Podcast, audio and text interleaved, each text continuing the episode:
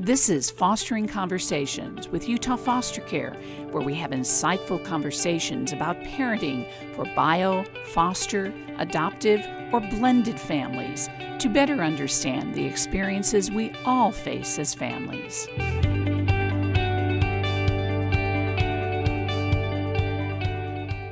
Hi, I'm Deborah Lindner, along with Liz Rivera, my co host and Director of Education for Utah Foster Care. We'll be introducing our listeners out there to Curly Me on this episode. Curly Me is a wonderful organization that can be an important resource to foster families and all families of color living in Utah. It's so wonderful, this organization, because they're here specifically to support girls who are brown and black, but they also open up a lot of their events to everybody in the community because really you know, we're all in this together. And the more we understand each other's perspective, the better we do as a community. And this is especially a resource, of course, to our foster families. But even if you're not a foster family, they're having an event coming up in February that will be of great interest to you. Yeah, and February is Black History Month, so it's perfect timing. So I'm going to go ahead and uh, introduce Alicia, and we'll bring her in on the conversation because she's the one that really is the expert on this, and we want to hear from her.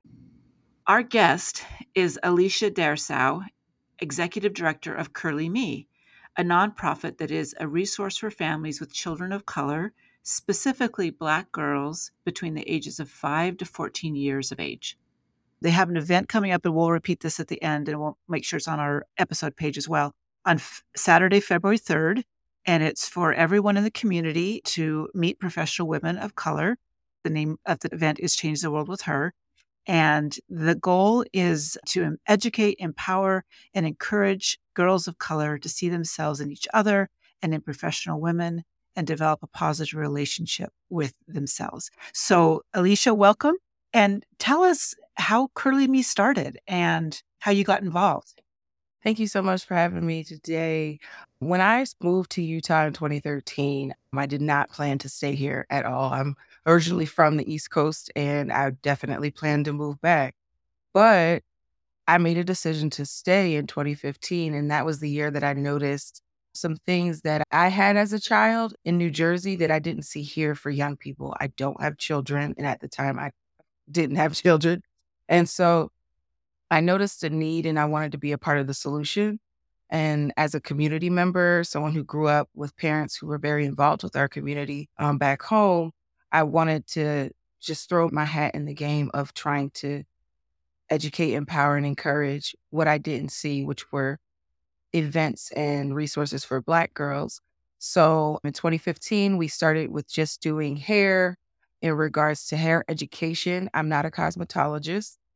So we partnered with a, a local uh, salon. And from there, we just building relationship with community, of parents with Black girls and understanding it was more than hair. And I knew that, but I didn't know how that existed in the state of Utah at the time.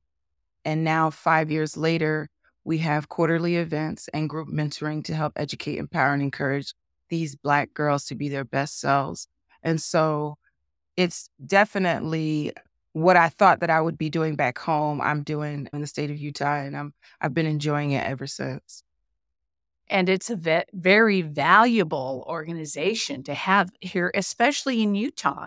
Alicia, you mentioned, I was looking through your website and there was a video interview with you where you mentioned your Costco moment. Tell me about that. Yeah. So I had been here for a couple of years at that point, and I went into a Costco up north. I can't remember, I think it was like Bountiful or something like that. And I had a moment where I had gone through the Costco and I didn't see anybody that looked like me. And this was a little around the time that Curly Me was starting. And I knew how it made me feel. I was at the time was a 26, 27 year old woman who was pretty confident in themselves. But just to not be able to see yourself in the public, it just it just made you stop and think like, geez, so I started to imagine a lot of what I was experiencing, how that would feel as a, you know, a five year old or a 15 year old where you're going places and you may not see yourself. And some th- sometimes it may not matter, but what we've learned is it does matter to our young people. And we want to make sure that we provide a safe space for them or just a space. Some people will be like, I feel safe, I'm fine. But just to be able to say I'm a part of the majority, I don't believe our Black children have that opportunity. And so, in spaces that Curly Me provides, they will notice that they are the majority and they build friendships. They're able to relate. They're, and more, not more importantly, but equally as important, parents get to talk and you get to build community. Not only the kids, but the parents get to build, or the guardians, the adults in the room get to build community. And people get to find out a way to how do I give back in a maybe tangible way or an in kind way, how we can give back to one another and be the community that we say we want to see. And that's so important. You don't realize it, I think, till you have children, how important that community of other parents is. Definitely. Just throughout the the years, being able to connect with families. And sometimes when families don't know, they'll just drop their children off. A lot of our events, especially for um, our 10 and under, we don't have families just drop their kids off because it's very important for you to connect and know who your children are. I mean, we do this at school. You go to parent teacher conference, you talk to families. It's no different to when you having a sleepover with, for some parents. I grew up not being able to do sleepovers, but you still want to know. My parents still knew who the, the families were. And it's just getting to know each other, different perspectives, different understanding of how our children are being raised in the state. One thing we talked about is that the focus of your programming, not your necessarily your events, which are open to the to anyone in the community, but your specific programming is for girls between the ages of five and fourteen, black girls. Tell me what why that age range? Why why did you choose that age range? You know, honestly, for the programming, we wanted to make sure that before they got in high school, when I was thinking of like age groups, like why not all age groups? Well, first of all, I, when I started, I didn't have the bandwidth. I currently have a full time job. Has all, have always had a full time job. Sometimes I had a full time job and a part time job. Like me figuring out me as a person as well. But now I'm in school. I'm in a master's program. So all of that goes into me thinking back to when I was a child and what did I again, what did I have as a child? I always had those resources that by the time that I got to high school, junior high, I'm not going to say I was the most confident, but I had a level of confidence. I knew a little bit about myself. I knew I had friends. Though I'm from the East Coast, I went to predominantly white schools. And my parents had me in areas, my community was diverse. I had black friends, I had white friends, and it was not it wasn't a big deal. And so having that age group allows us to help with establishing who you are, identity, establishing a community that you can always come back to. That's, I mean, we have girls who've aged out who are now 14 or 15 and are coming back. Or we have girls to volunteers, they come back to volunteer. Or we have girls that'll say, you know, it really, at the time, you don't see it. So we became a nonprofit in 2018, but we were doing the work in 2015, 16, 17, and on. And so these girls were growing up as we were growing up and now some of them are in college and are saying you know I, it really made a difference we don't know that at the time we can see that at the time because some of our kid our children aren't talking they're too not too cool but i mean like they have their own personality but to know and to hear that says that they're coming back because they see something and they wish they had x y and z because as they were growing up we were developing all of these programs and events. But to have that particular age group for our Black girls in programming, I can see how that is making a difference. We can see, our families can see how that is making an impact on our girls. And that's why we chose that age group. We are looking to expand as our girls are growing up to make sure that they have that leadership, further leadership development, access, and opportunity to various things. I know the state of Utah is changing when it comes to how they feel about diversity. And so I think having con- a consistent resource in the community that says This is what we stand for. This is what we're standing on. And we're not trying to deviate from the conversation of identity, to belonging, access, and opportunity. And even if you're a foster family and your child is young and you say, we don't have any issues, we never hear her, you know, saying she feels odd. But to lay that foundation at a young age, that's what matters. Agreed.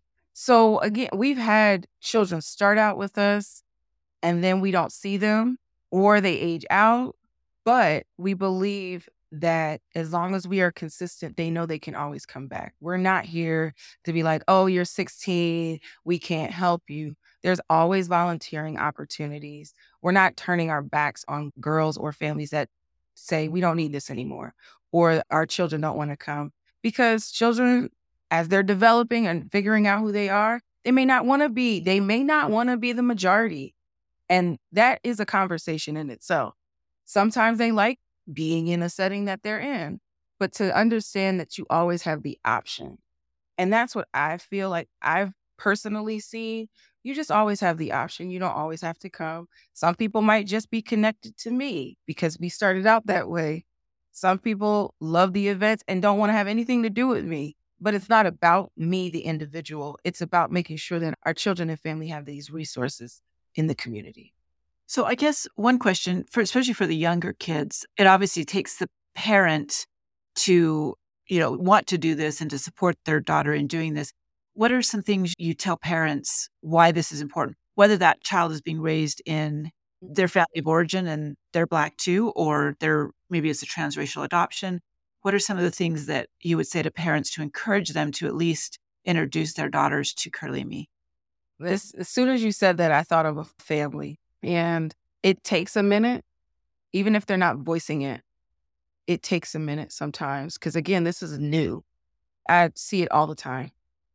We have girls, children that come into spaces and they just look around, especially if they're young. They just look around and they don't know. And then as they grow up, they're like, they're still shy. I, I have another family that's coming to mind as well. They're still shy, but their parents keep bringing them. And it may not be to all the events, but it's to some. And it's a sprinkle. It is a sprinkle of just, we're going to this event today. Just like you go to all these other events, Utah is very family oriented and has a lot of family oriented events throughout the year. This is just another event that you can go to and again, it's like planting the seed of this is what you have access to. If you feel like this isn't for you right now, we're not going anywhere. We've been around again since 2015, building and collaborating and partnering and be and wanting to be around families that want to be around us and learn from us. We bring in some experts. So again, it may not be that you want to come to our events, but maybe your child is very they really want to get involved with programming or they want to try out and see what it's like. Our programming allows them to do that. And our programming is specific for our tweens because they can sit a little longer, they can understand, have more dialogue with us.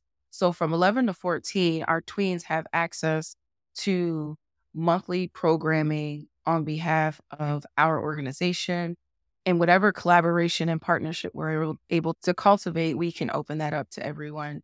Right now, our program is programming is specifically for our 11 to 14 year olds, and uh, the events are for everybody. The 11 to 14 year olds are they're now in their tween years. They're now in junior high, and that's a whole other ball game. And so we, we the conversations aren't just tea parties and you know fashion shows. There's a whole lot of other stuff. So we want to make sure they have the space and opportunity to have those conversations. So tell us about some of the women that are going to be at the Change the World event. Yeah, so the great part about Change the World with her, it was one of our first events that we put together. And it's if I think about the families that are starting to age out, that's one of the top events that we have that they love to come to because uh, they get to see these different, not only women professionals in diverse professions. So they are able to come and we separate our younger kids from our older kids just because our older kids can sit a little longer. But when you come into the event after the welcome and all of that type of stuff, we have the opportunity for the youth to go around to each table. They spend about seven to eight minutes at each table, and then they bop around and learn about these other professionals like pilots, flight attendants, physical therapists we've had, uh, ther- therapists, dietitians, folks that work in theater, folks who work in cybersecurity, all of these different careers. And this is the intro. We've deemed this as our intro to Curly Me event.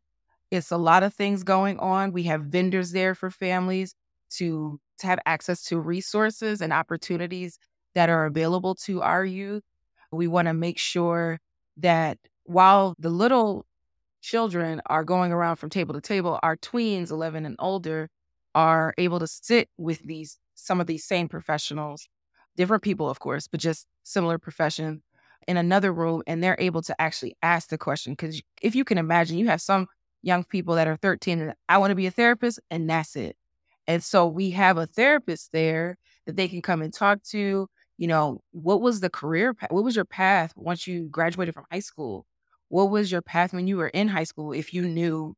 Or when you got to college, you know, how hard was it? Or, you know, what was it like maybe being the only Black girl or person in your program? Because they bring the race conversations up. We do not. So, again, we think that our children aren't talking about this, but I've been looking at some data. So, Utah State Board of Education released a document about incidents and I wish I had it in front of me, but it was about different incidents and disciplines. And it just came out this year from last year. And one of the top things was that children were being bullied. And this is all children, right? But what it lines up to the message that our children are giving us in these sessions of like, yeah, they're always saying the N word or they're always this and that. And it's just, how do you learn in that type of environment? if someone's saying it and then the schools aren't really responding in a in an amicable way that makes a child feel safe i'm not saying this is all children i'm just saying you know we already as tweens and, and young people we have to or they have to deal with oh the size social media but then to add being called names into the mix and not feeling value our children are worth more than w- what we can imagine and so when they're in these learning environments and they have to deal with all these things, I'm not excluded. I dealt with the same thing. But to have parents who are supported by their schools, I think was a little bit of the difference back home than what I'm seeing here and what I'm not only seeing, but also hearing. And so we just want to make sure if that is what's happening, we can't control systems. We can voice our opinion, we can say this is needed, but we can control what we can control. And that's what we at Curly we understand that. And we want to make sure that they have the opportunity to voice that, but also say, you're not just this. You can be that. And we're here to support you. Mm-hmm.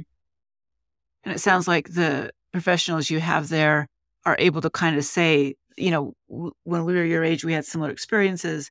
This is how we got from there to here. Some of them may not because we have folks that are from different countries where they're the majority. But coming to Utah, folks have a different experience or going different places where there aren't a lot of other people. Sometimes you have those similar experiences. And we don't, we're not saying, again, I don't want people to, to mistake me with saying this is everyone's experience, right? But for a lot of our youth, this is their experience. And we want to make sure that they understand you're not the only one. We've experienced it too. And we were able, with the support of our parents or the support of our family, the support of our community, we were able to come back and say, listen, you are not that. You are not the N word. I grew up in church. So it's like you are above and not beneath. You are a leader and not a follower. You can basically cultivate what you what it is that you want to be and don't listen. And that is something hard. Because when people are saying it often, or if they're, if no one's backing you up with saying this is wrong in your youth community or your parents, unfortunately, don't understand how to handle it, it can be hard for a 13 year old to navigate. And so we just want to make sure that families know that they're supported, parents understand that they have resources, and also how they can work with us and help us make sure that we can continue to do this type of community involvement, building, being a resource, all the things.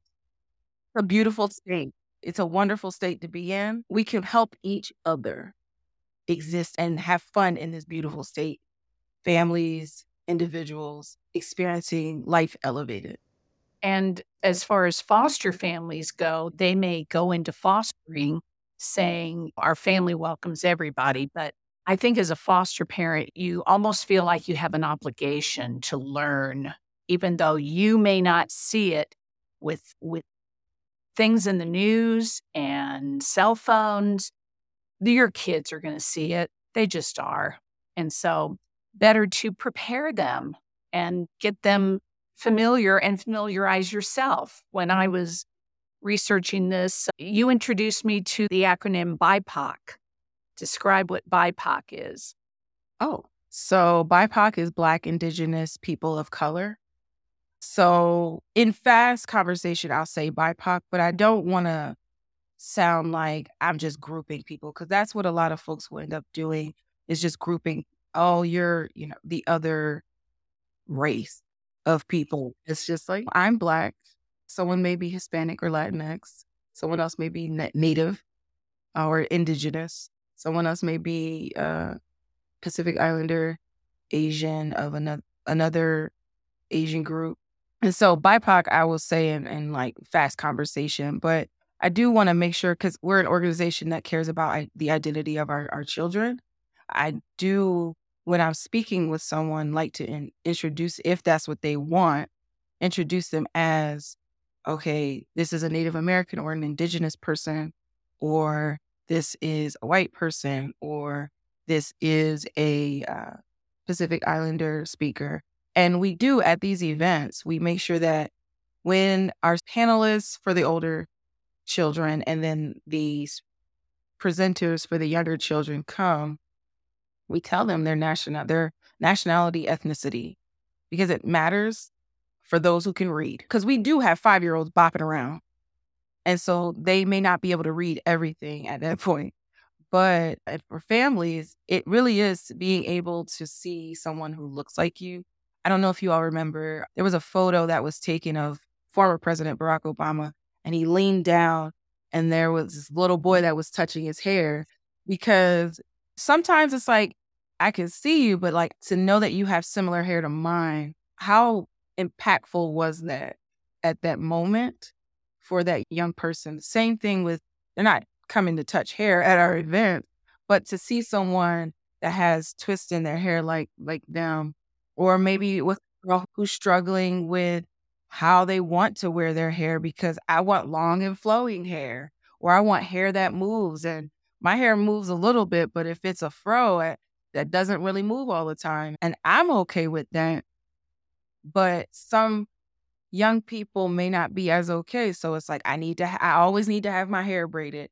I always need to have a weave on. I always need to have all these things to make me kind of blend in, even though I stand out. And it's just like, you don't need those things. You can wear your natural hair, it's fine. We can link you with professionals who know how to do your hair because when you feel good about your hair, you feel, and this is any woman, specifically women. yes. You get your hair done, you get your highlights done, you're doing all the things. I mean, of the selfie generation, you're doing the lighting has to be right. It's the same thing for our children, our black girls. You want to feel good in your hair. And if you don't feel good, it does alter how you feel about yourselves. And then put that in a space where you're the only one. Right. And I mean, parents have to understand that that is something they have to help their kids deal with you know how do you handle black hair and we i know we've had classes haven't we liz and in yes style over the years yeah yeah we have so i guess one question i have as you're talking is so you have this amazing programming directed at the entire community at specifically for this age of black girls what about the parents? Do you do ever do any classes for parents, particularly parents who may not be black, and so they may not have that necessarily that experience that they don't have that deep understanding because they haven't had the experience. to help understand that this kid is going to be black their whole life and we need to help them embrace that identity and live with that the rest of their life? Yeah. So in the past, is a great question. In the past, we've had multiple classes available for families. We've partnered with professionals. As we've moved forward, my schedule has kind of mm-hmm. conflicted mm. with a lot of the things that we've wanted to do. And that's why working with Utah Foster Care is a great opportunity because then we're able to go into a place instead of hosting an event. And I, I'm a working professional. I'm in school right now. And so I haven't had the opportunity to put things together. But when I graduate in May, thank goodness, we'll be able to do a little bit more. But we have had those classes in the past. But in the meantime, this is where I believe I just have I only have the example of my the close proximity to one parent group, and that's my parent. And when my parents didn't know, I can look back on it now as a almost 35 year old woman and say they did everything they could do. They went and they asked the questions. They connected with the community. When my sister needed a tutor for for math, they got a tutor for math or if I wanted to do gymnastics, they found out where I could do gymnastics. And so I, I really petition the families to be open minded and to start to go places. And it may be you at first as the adult. It may be you at first that needs to go out in the community and go places you don't normally go, talk to people you don't normally talk to, and say, and be weird. It, it's going to be awkward.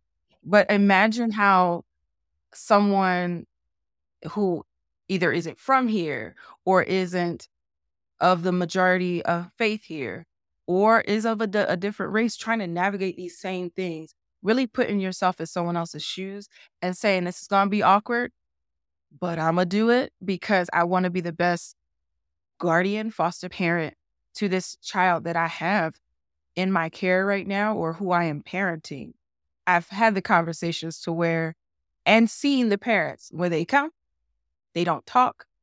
They stand, they look.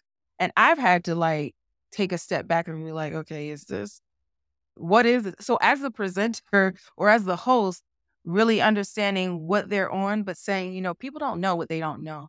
And so what I can is try and make you feel as comfortable as possible.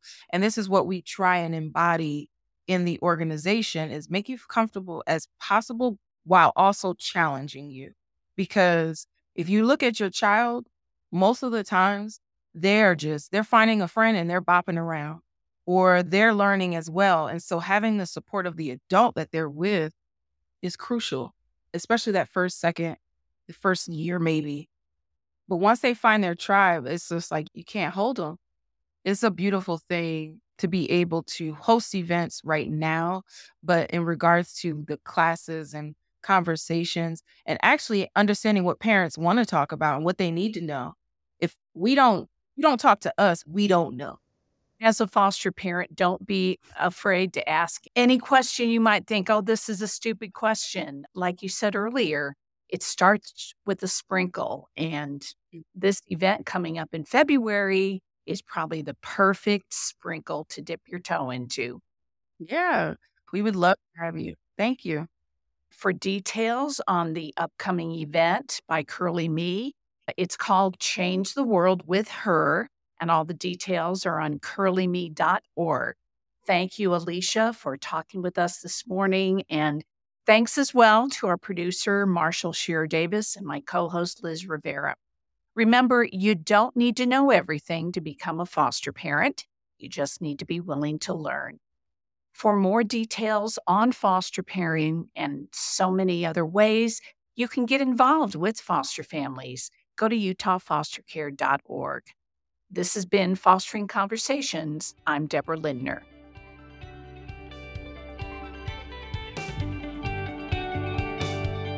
This has been Fostering Conversations with Utah Foster Care. Thank you for joining us. For more information, go to utahfostercare.org. We'll see you next time.